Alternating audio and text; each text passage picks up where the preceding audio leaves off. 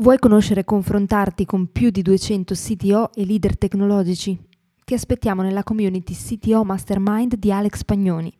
Per entrare vai su www.ctomastermind.it, scritto www.ctomastermind.it. Ci vediamo su Slack. Quali sono i principali modelli di business basati sull'open source e qual è la differenza fra open source e free software? Quanto è importante il modello di governance scelto? Ne abbiamo parlato su Clubhouse nel CTO Lunch numero 21 con Alex Pagnoni e la community del CTO Mastermind. Buon ascolto!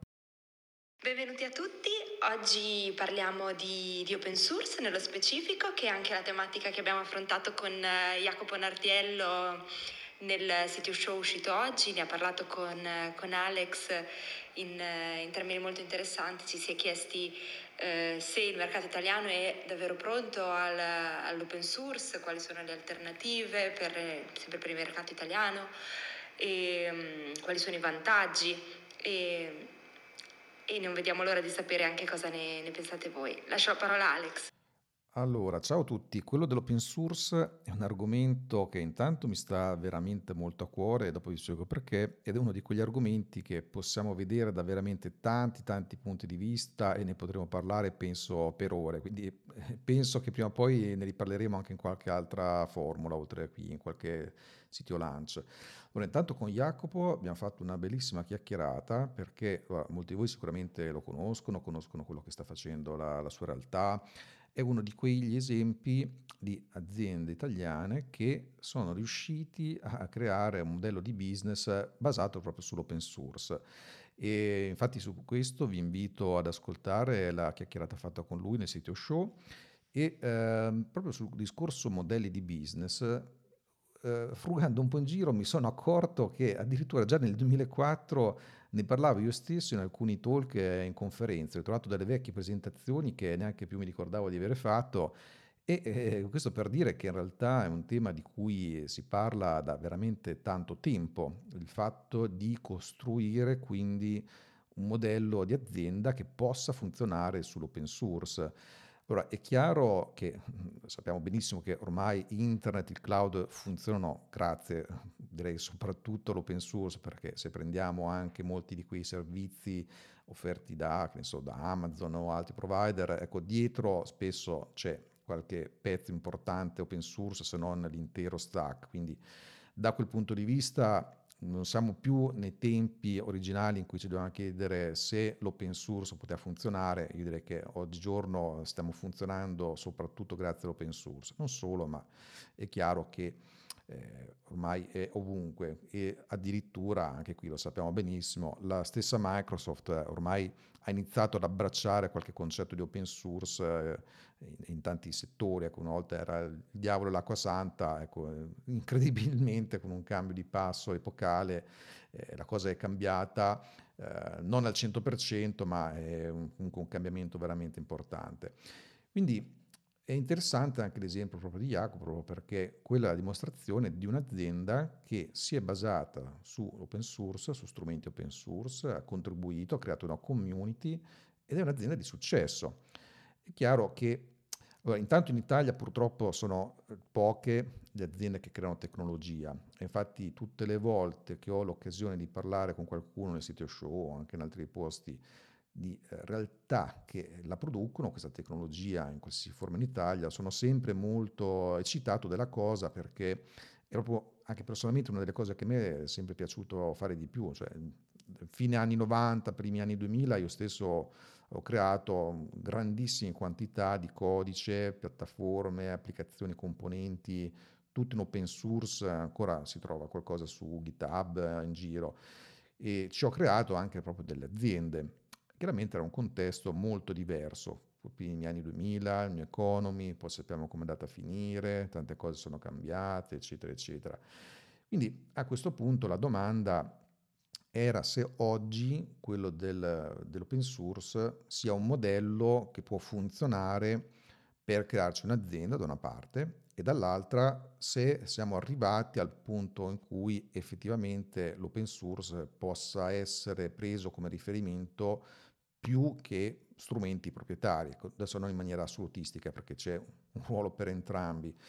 Però era un po' questa la, la discussione fatta con Chiun Jacopo che vorrei stimolare anche oggi qui con voi, quindi sia eh, avere un'idea di quello che è la vostra opinione di cosa può fare l'open source in anche proprio di crearci un'azienda, magari in Italia, e dall'altra se per voi eh, a questo punto l'open source è una scelta principale quando prendete decisioni di tecnologia. Allora, per me sicuramente lo è.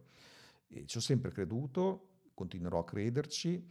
Eh, ci credevo anche quando non si chiamava open source, si parlava di public domain, shareware, freeware eh, quindi per me è nel DNA, quindi sono un po' di parte, lo ammetto. Anche per questo vorrei sentire la vostra opinione per evitare insomma, un po' i miei bias che sono sicuramente dovuti a tanti anni proprio di essere immersi in questo modello.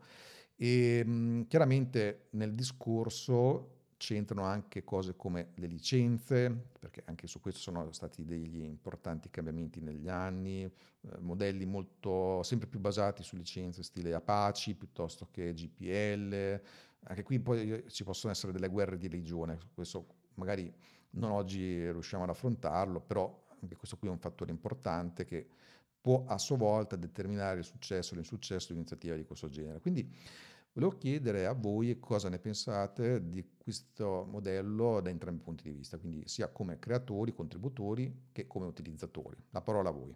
Grazie mille Alex.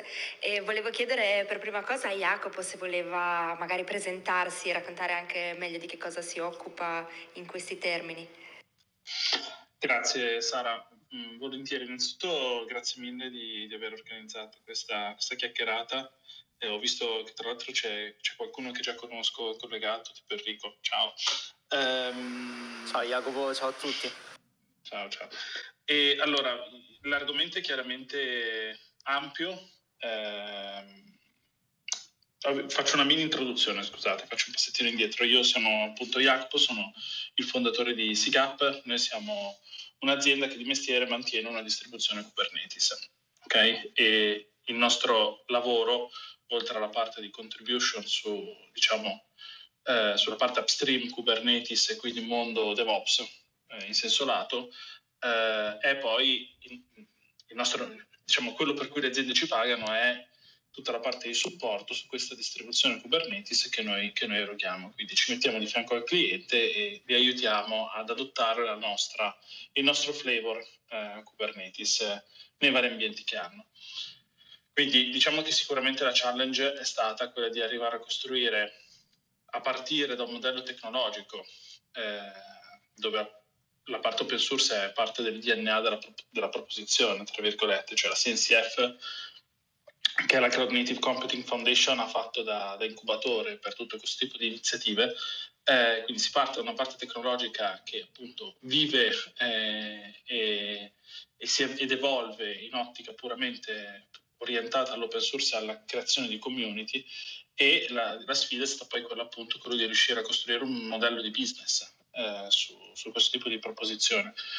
Il nostro modello di business non ce lo siamo inventati ovviamente noi, nel senso che i, eh, noi impariamo da quelli, da quelli, bravi, cioè cerchiamo di, di, copiare tra virgolette quelli bravi e quindi in realtà tutti i grossi vendor stanno andando un po' nella direzione per cui l'open source è ormai eh, lasciatemi dire, la bussola, perché ormai è tutto basato su quello.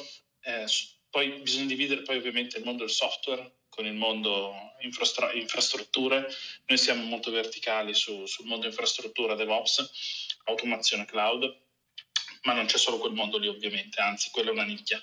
E quindi però penso che in realtà l'open source sia ormai fondamentale un po' a 360 gradi, basta andare in un qualsiasi applicativo eh, o in un qualsiasi diciamo, servizio che viene, che viene, erogato online, andare a vedere il, uh, il, package JSON delle dipendenze Node piuttosto che delle dipendenze PHP o delle dipendenze Maven che, che si utilizzano, quanto, quanto, open source c'è lì dentro. Um, sarebbe bello riconoscere un pochino il ruolo che l'open source ha all'interno della creazione di tutti i servizi che poi girano sul mondo, sul mondo internet e sarebbe bello anche vedere le organizzazioni molto più coinvolte nella parte di contribuzione oltre che di consumo, tra virgolette, della tecnologia open source. Scusate, ho fatto un po' un cappello forse sono andato anche off topic, però insomma penso che siano tutte cose interessanti su cui andare a discutere. Grazie mille Jacopo. C'è qualcun altro che vuole raccontare un po' il proprio punto di vista o anche la propria esperienza aziendale su, queste, su questi temi? Vabbè, nessuno si è prenotato. Vai, vai Giuseppe. Poi gamba tesa.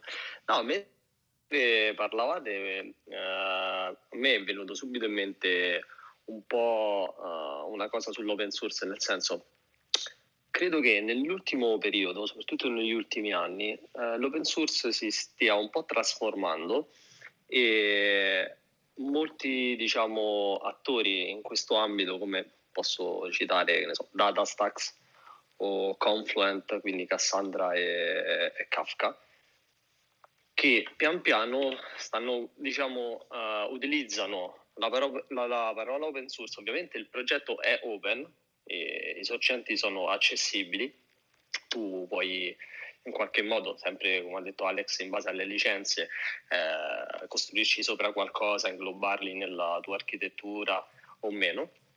Ma quello che a me, eh, diciamo, eh, colpisce sempre di più è come diciamo, l'open source si stia un po' trasformando per eh, diventare più che open closed source, cioè la vedo un po' come una cosa closed perché i progetti diventano sempre diciamo, meno documentati, un po' più complessi e, e le aziende su cui loro basano ovviamente loro, le loro revenue eh, iniziano a costruirci invece sopra dei servizi eh, direttamente quindi che poi vengono venduti as a service, quindi danno il pacchetto open source, ma poi alla fine quello che veramente loro vogliono è in qualche modo fidelizzare, far parlare del progetto open source per poi trasformare questa cosa, diciamo, uh, diciamo questa, questa fidelizzazione in monetizzazione.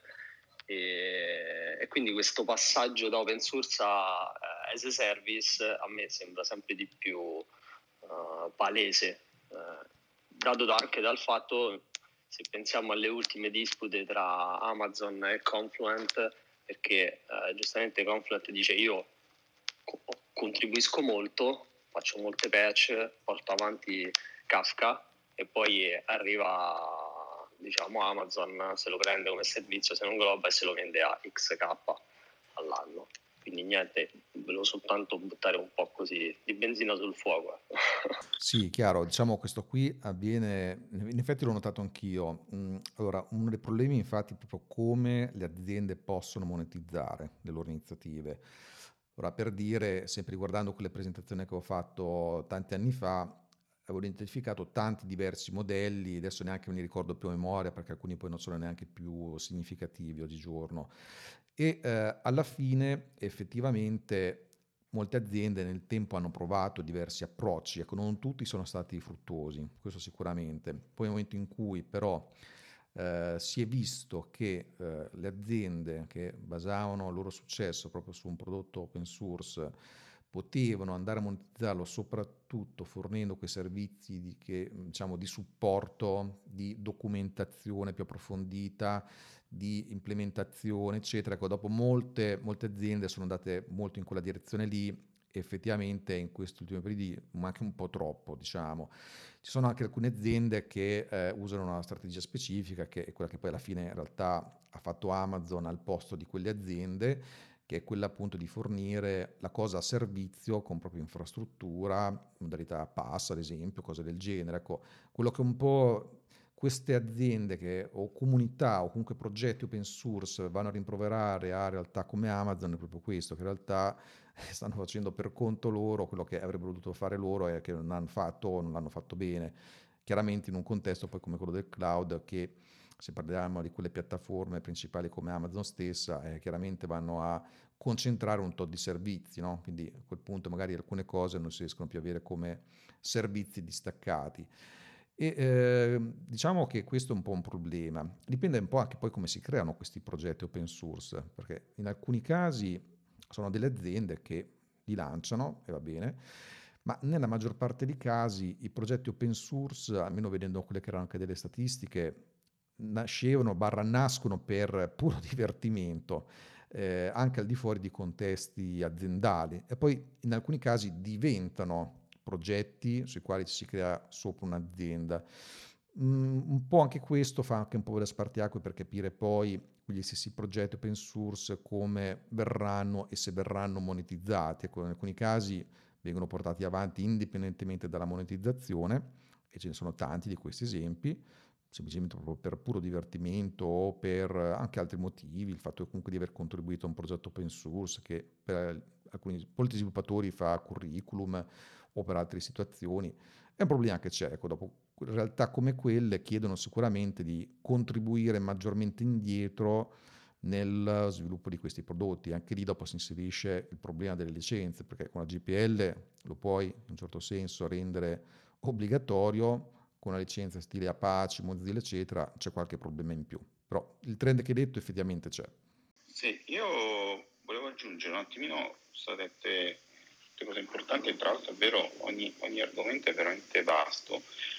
Io posso fare velocemente, eh, così, eh, ricapitolare quello che ho visto accadere all'industria e i progetti nei tantissimi anni ho lavorato, sono una di quelle persone che lavora da 30 anni quindi ho visto tutto il nascere dell'open source e le, le, l'entrare nei progetti, nelle aziende e mh, sarò abbastanza pragmatico eh, ovviamente è stato un grosso beneficio, ma questo non ne voglio parlare perché mi sembra abbastanza ovvio e scontato e oggi tutti, eh, è fondamentale l'open source per la sopravvivenza di tutti i servizi che per ora facciamo. Però io mi ricordo perfettamente come è arrivato. Allora, eh, ho visto ad esempio eh, introdurre eh, applicazioni open source, mi ricordo ad esempio Java Application Server di Apache eh, che arrivavano e scalzavano tutti i prodotti che avevano licenza, quindi è stato puramente un discorso di costi, cioè togliamo la, il prodotto che ha una licenza e ci costa tanto, mettiamo questo qua disponibile, funziona bene, eh, sostituiamolo nei, nei prodotti. Poi l'ho visto fare con i database, l'invasione di MySQL e altri motori, Postgre e tutti gli altri, a scalzare altri eh, database con, che avevano forti eh, costi di licenza. Quindi quello è stato proprio l'arrivo che io personalmente ho, ho vissuto. Eh.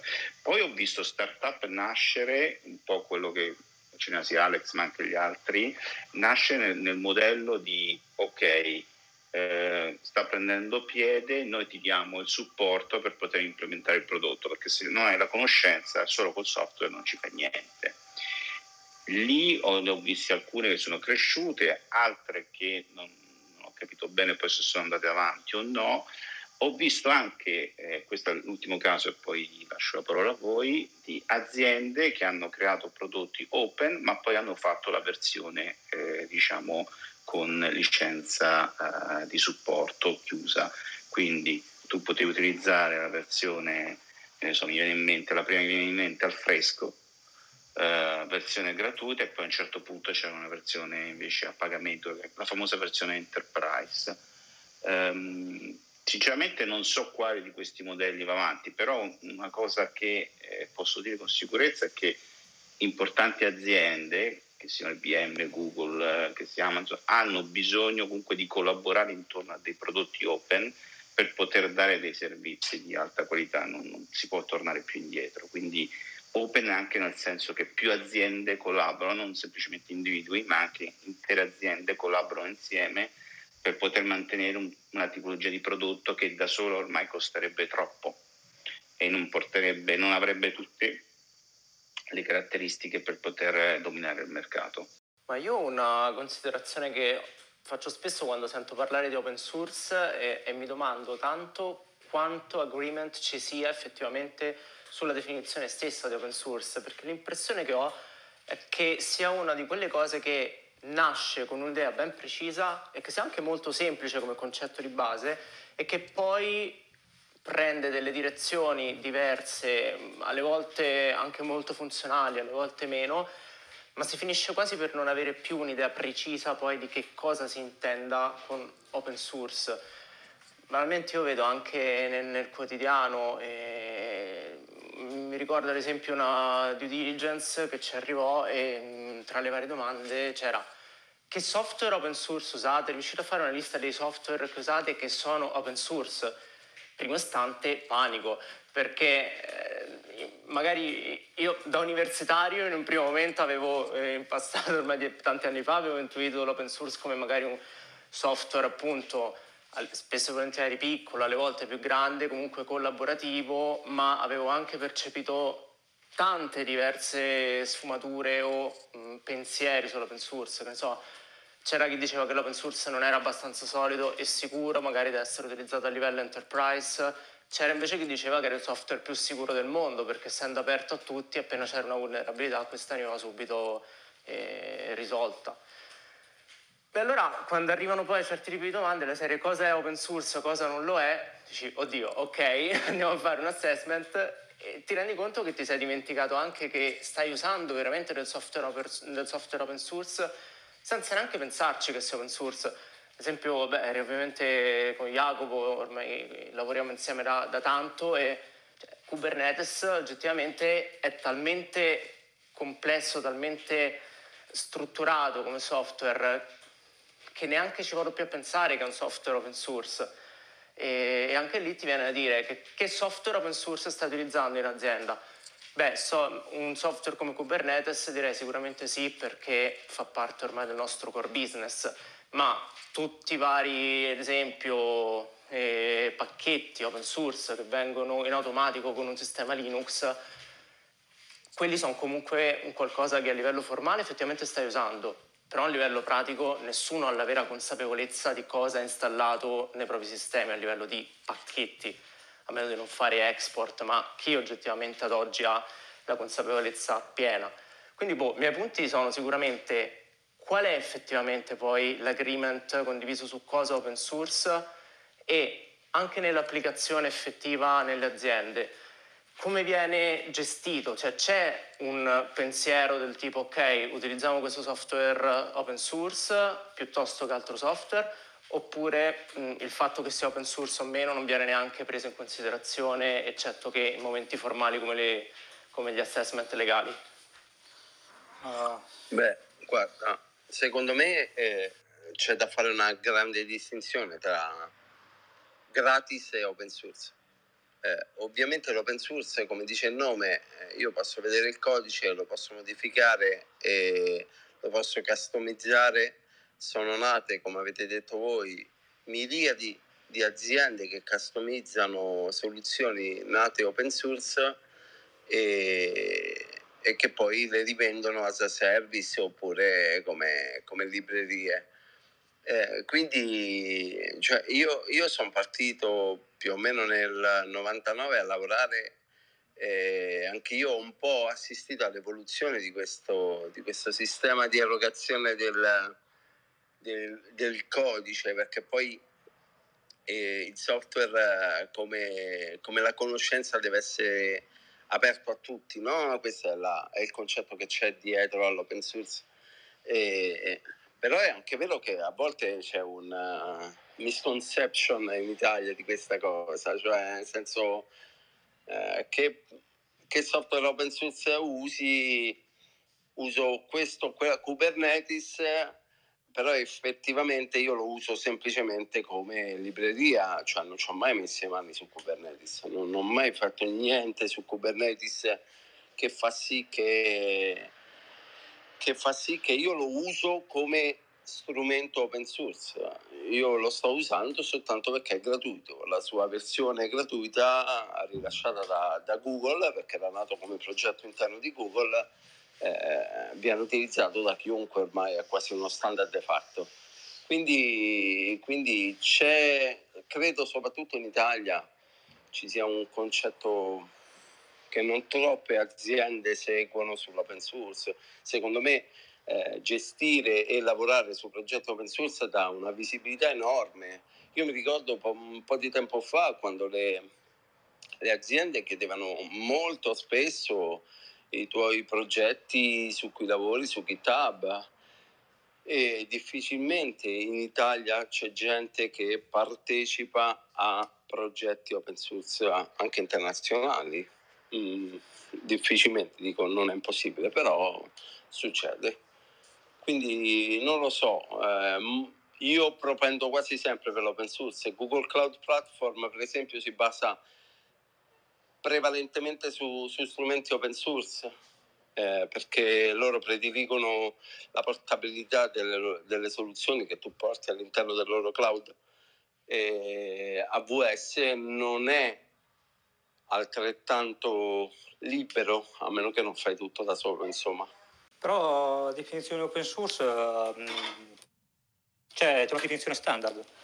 Eh, non so se l'OSI che definisce, eh, c'è forse una cosa che si chiama Open Source Initiative che eh, definisce quali sono le licenze che sono propriamente open source. Comunque di base è, è, è l'unico cosa che deve avere sorgenti di poterli compilare e creare il prodotto nel ricrearlo da zero.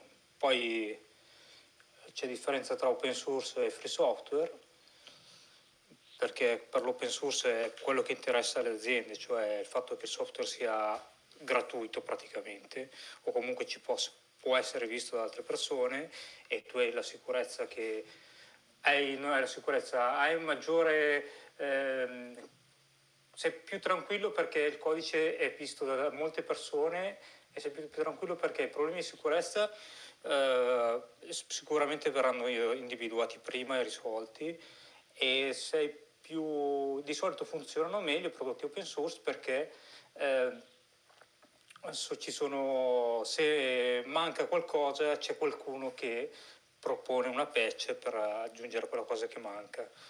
E, o se c'è un qualche problema c'è spesso qualcuno che aggiunge un fix al problema dato che è aperto.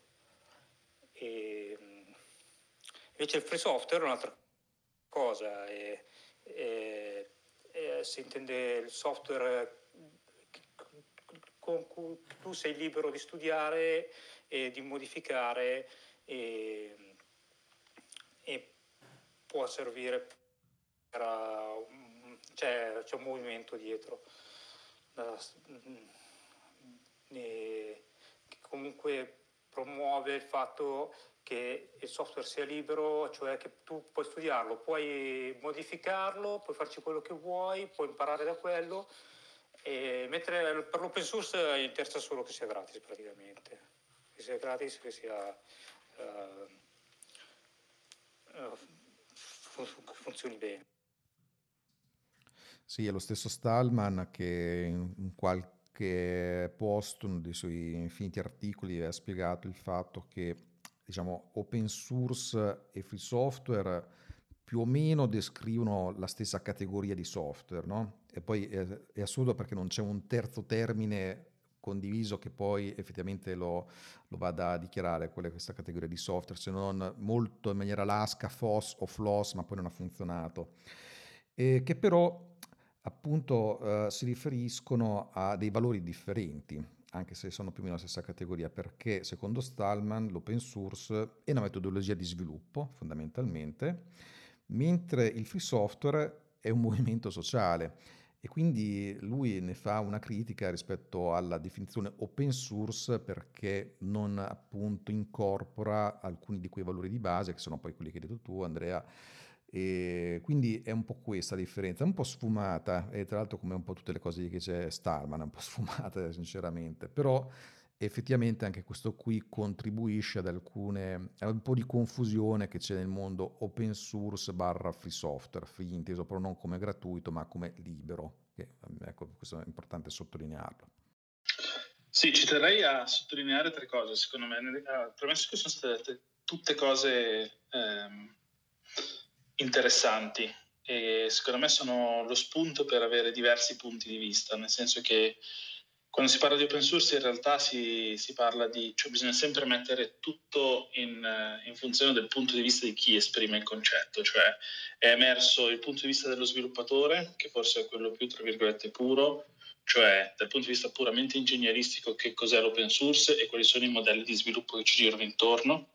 È venuto fuori il punto di vista del eh, diciamo, dell'enterprise architect, passatemi il termine, che dice sì, però alcune cose, diciamo che ha un punto di partenza che ti permette di ottimizzare i costi, poi c'è sempre la versione, eh, la versione enterprise eh, su cui sono stati costruiti diversi modelli di business e poi c'è il punto di vista un pochino più business della serie, sì, ma in due diligence eh, vengono fuori queste cose, quali sono le implicazioni. E infatti il tema dell'open source in quanto codice più o meno libero, secondo me la parte, tra virgolette, meno interessante di tutto quello che è il movimento, il movimento open. Eh, la, ve- la vera sfida per quello che sono i vari progetti che ci sono è sul tema della governance, cioè io qui faccio una domanda quasi provocatoria, avere un progetto totalmente open, codice libero, disponibile su GitHub, vai, te lo scarichi. Però poi chi può committare su quel codice sono tre persone della stessa azienda e non vengono accettate PR pull request da nessuno perché eh, per motivi politici o per motivi economici. Allora, quello è open source? Tecnicamente da una parte sì, in realtà, in realtà però poi non è così e quindi il tema della governance è un tema fondamentale. Il, la vera sfida di un progetto open source è quello di riuscire a costruire un modello di governance che permetta da una parte di contribuire a una serie di attori, non a un solo attore, e dall'altra però che mantenga un modello sostenibile. Perché poi c'è anche il tema del progettino che prende parte inizia ad avere un po' di traction, come arriva, comincia ad avere un po' di traction, arriva il vendor di turno che gli butta addosso 30 sviluppatori full time e quindi le tre persone part time che ci hanno iniziato a lavorare si ritrovano che di fatto il progetto gli viene sfilato sotto il naso. Quindi cioè, ci sono tutti questi temi che sono centrali e nel mondo Kubernetes, che in realtà è l'unico che io conosco molto bene, nel senso che è quello che faccio e respiro da ormai da, da, da 5-6 anni ed è una community che conosco abbastanza bene, lì ha veramente giocato la differenza la CNCF, perché Kubernetes è diventato quello che è nel momento in cui Google ha deciso che Kubernetes non era più il suo progetto, ha deciso di donarlo a una fondazione, che era la Linux Foundation. Ci sono una miriade di altri progetti altrettanto validi quanto Kubernetes, tant'è che c'è stato un momento in cui c'era la guerra degli orchestratori che hanno fallito proprio perché non avevano un modello di governance eh, eh, che permetteva a diversi player di contribuire su un unico progetto in maniera sostenibile. E quello appunto è il grosso merito che la Cloud Native Computing Foundation ha avuto negli anni e che ad esempio la OpenStack, cioè, ehm, per citare un altro progetto, OpenStack invece è morto lì. Come progetto in generale parliamo di una roba gigantesca comunque. Non so se avete dei punti di vista a riguardo interessantissima questa cosa che hai detto. Non, non, non ci avevo mai pensato, cioè magari, e, e ho visto, quindi tu praticamente dici che proprio la governance può decidere se, cioè in base alla governance poi dopo si può vedere se il progetto va, cresce o meno oppure se oppure se rimane proprio bloccato su un'azienda come mi viene in mente MySQL che era eh, gestito da, da, da, Oracle, da Sun, poi da, no, eh, da Sun prima forse, poi da Oracle e, ed era, eh, e poi adesso è stato eh, forcato in MariaDB. Quindi lì non so com'è andata. No, quello, quello, che appunto è fondamentale è che il, pro, il, progetto sia aperto almeno a più aziende, poi si può parlare anche di individui, però è ovvio che se un progetto è veramente grande, cioè eh, anche questi individui devono essere persone veramente che hanno molte risorse per, per conto loro per poter contribuire, quindi invece è importante che ci siano più aziende che possono mettere risorse, che possono soldi alla fine e lavorare tutti sullo stesso progetto e quindi ovviamente creare un prodotto migliore che poi tutti ne beneficiano. Sicuramente principalmente le aziende che ci partecipano, perché se ci partecipano vuol dire che lo utilizzano in qualche modo poi loro fanno business con quello, tenendolo possibilmente open eh, il più possibile. Eh, però questo è un modello, cioè oggi non so un'azienda se può ad esempio creare un competitor di Kubernetes semplicemente facendolo internamente per conto suo. Cioè, probabilmente una, una, un'azienda con tanti soldi può farlo, ma non so dove arriva. Uh, cioè non, non, credo che possa andare molto lontano. E quello che diceva prima Andrea di MySQL forse è un esempio, cioè forse la, cioè la chiusura troppo di, di, un prodotto che comunque stava andando bene eh, può anche determinare la morte questo un po' per la, il ciclo di vita del, e quindi la governance è assolutamente fondamentale. Io ritorno, però ritornerò al discorso di, di, come fare business, cioè questo sono molto interessato, io personalmente non faccio business in questo, nel senso che poi lo facciamo tutti perché un po' tutti magari facciamo da consulenti su determinate tecnologie, esperti di determinate tecnologie che sono anche open source. Uh, però non so poi alla fine cioè, se, ehm, come, come, fai anche oggi, come fai business con, con l'open source. L'esempio di Jacopo, interessantissimo, è, è sicuramente un modello molto bello. Eh, per gli altri non, non, lo so quale potrebbero essere altri modelli basati sull'open. Io sono molto d'accordo con la visione di Jacopo e con il suo esempio. Cioè, secondo me per quanto si vuole, quando si supera una certa scala anche a livello proprio di complessità di un progetto open source, di un prodotto open source, ancora meglio. È veramente difficile pensare a una sostenibilità senza una governance strutturata, perché comunque c'è, eh, ma questo lo si vede un po' in tutti i sistemi, in tutti i sistemi, dal sistema sociale al sistema informatico, cioè quando supera una certa complessità comunque ci va un certo tipo di struttura, di, di governance, organizzazione e di investimenti anche. Cioè, un, Kubernetes non è, mm, smette di essere un esperimento o comunque un tool che per quanto complesso può essere portato avanti da persone volenterose o da una piccola azienda, cioè diventa un, un qualcosa che appunto ha bisogno di, di supporto a livello globale, ma anche, ma anche banalmente anche solo da un punto di vista magari di marketing, cioè, perché poi soprattutto con il software open source si vengono anche a creare dei micromondi, tutti ugualmente validi, magari in competizione, tra virgolette, fra loro, e far emergere uno piuttosto che l'altro, cioè, spesso e volentieri diventa una guerra di religione o un qualcosa che poi alla fine ti porta a morire lì se non c'è uno su cui effettivamente si investe. Sì, diciamo, aggiungo una cosa, eh, parlando un pochino a quello che diceva Roberto, se non, se non sbaglio, ehm, i modelli di business legati, legati, al mondo open source. È una bellissima eh, domanda dove non c'è una risposta ovviamente buona, nel senso che ci sono tanti modelli. Adesso sicuramente, io qui chiaramente dico il mio punto di vista, poi eh, però su queste cose diciamo che qualche notte ce l'ho persa. Oggi tutti i vendor vanno verso un modello subscription based, quindi io ti do supporto, ok, il vecchio modello a licenza dove ti prendevo, ti vendevo qualcosa eh, più o meno basato su open source, più o meno closed, è un modello che gira poco in questo momento. Tutti, faccio un nome, un nome per tutti, VMware.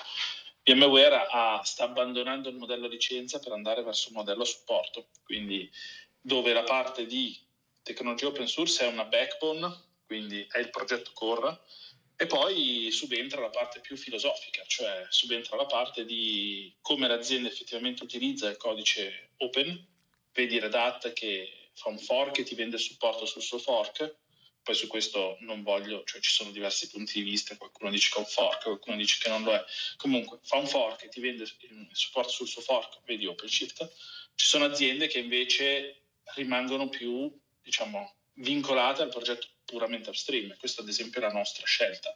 Cioè SIGAP ti dà supporto su Kubernetes Upstream, un'architettura upstream, fatta di progetti upstream. Um, ci, sono, ci, sono, tante scuole di pensiero, però quello un pochino è il, è, il, è il, modello. Non so onestamente se ce ne sono altri che possono funzionare. Penso a... Però questo è un, è un, esempio, un esempio un pochino diverso. Penso a Kong, che è un progetto che conosco abbastanza bene, un API Gateway, Um, Kong ha una versione, molto, anche questo è un modello abbastanza, cioè non se lo sono inventati loro, loro hanno una versione open eh, che è il loro progettino open source, però poi il loro business è quello nel venderti la versione enterprise con tutte le evoluzioni SaaS, più o meno SaaS che ci possono essere. Eh, c'è da dire c'è da interrogarsi su quanto questo modello in realtà utilizzi, tra virgolette, le opportunità che il mondo open source ti dà la visibilità che diciamo, il fatto di avere un qualcosa di gratuito eh, ti mette a disposizione utilizzarlo come cavallo di Troia chiaramente per iniziare a entrare nelle aziende, nel senso che una volta che uno usa il Congo, il Congo open source nel suo progetto magari va avanti a utilizzarlo per due anni, poi o smette di funzionare oppure piano piano ci costruisci, lo usi come dipendenza per tutti i tuoi progetti per tutte le tue, insomma, per tutte, lo usi come dipendenza proprio software all'interno del, della tua architettura, è ovvio che prima o poi convertirai, tra virgolette non lo so, ci sono tanti, tanti aspetti tutti che vanno, che vanno, considerati. Ecco, questo modello l'ho visto adottare, questo King Kong, l'ho visto adottare ecco, tantissimi in mente e sinceramente non mi piace personalmente. Cioè il fatto che poi ad esempio spesso ci sono dei moduli, nella versione enterprise ci sono dei moduli ovviamente eh, sviluppati dal vendor eh, che non sono a disposizione, eh, sono a disposizione come open, eh, ma che magari sono importanti per fare certe integrazioni, no? cose di questo genere.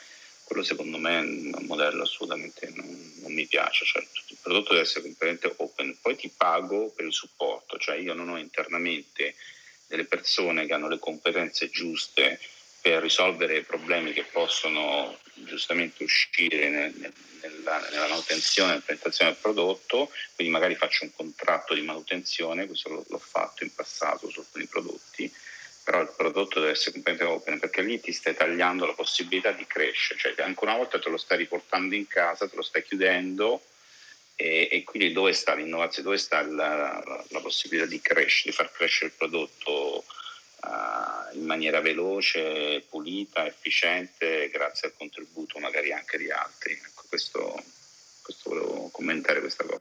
Vabbè, qua diciamo è il trade-off, no? come diceva Jacopo, della governance. Eh, non è detto che la scelta della governance vada verso quella direzione, magari si vuole tenere un po' più, uh, si vuole tenere un po' la ownership del, del, del, progetto. Per esempio a me viene in mente Confluent che anche sulla parte proprio open source è molto molto molto molto eh, chiusa da quello che so e che non permette, non accetta PR facilmente. Perché? Perché vuole mantenere una qualità del prodotto elevata e qua, eh, nel senso la governance è abbastanza chiara magari, va verso una direzione un po' più della qualità e cerca quindi magari di eh, di lavorare sempre con uh, dei, diciamo anche persone esterne ma che sono entrate piano piano nel progetto che rilasciano cose fatte bene quindi, e poi vabbè ovviamente tutti i dipendenti eh, di, di, Confluent eh, quindi poi pure loro è interessante perché il, ehm, diciamo, il Kafka che loro rilasciano cioè loro hanno diciamo forcato il Kafka su, e su questo ci hanno costruito uh, proprio l'azienda e vendono, come, dice, come diceva Jacopo, uh, pezzettini in più as a service eh, e in più tutto, tutto gestito nel cloud. E si sono anche messi d'accordo dopo una lotta di licenze uh, con, um, con AWS per uh, integrare direttamente eh, diciamo, la subscription all'interno della, della, fatturazione di AWS, quindi AWS ti fattura e direttamente eh, loro poi eh, staccano la parte di feed dedicata a, dedicata a Confluent. Secondo me pure questo qua è un modello interessante. E invece un altro punto che io volevo dire per qua, che aveva detto Enrico riguardo uh, la compliance e le licenze, anche a me una volta è capitato uh, di ricevere diciamo, da un fondo di investimento quella domanda, però era un po' diversa secondo me, aveva una sfumatura. E, um, quali programmi, diciamo, librerie open source utilizzate, ma era più relativo al fatto non per andare a capire effettivamente quali progetti open source tu utilizzi, ma quali possono essere pericolosi a livello aziendale per, uh, uh, per, il tuo core business e per i tuoi sorgenti, perché alcune licenze ovviamente a macchia d'olio uh, richiedono che tu rilasci il software se utilizzi quelle librerie. Quindi noi pure abbiamo ricevuto questa domanda, però c'era questa sfumatura, era più centrata a capire se l'utilizzo inconsapevole di una libreria potesse in qualche modo danneggiare uh, l'azienda perché avrebbe dovuto rilasciare il codice open source. Grazie mille Giuseppe, grazie mille a tutti che, che avete contribuito e avete raccontato le vostre esperienze e anche le vostre riflessioni. Mm, se non ci sono altri interventi o non volete dire altre cose, io vi saluto, vi ringrazio tanto e vi ricordo di ascoltare il CTO Show con Alex e Jacopo. Ciao a tutti. Grazie a tutti, è stato un piacere. Grazie. Ciao, ciao, ciao. ciao, ciao, ciao a tutti. Ciao a tutti, ciao. Ciao, ciao, buon lavoro.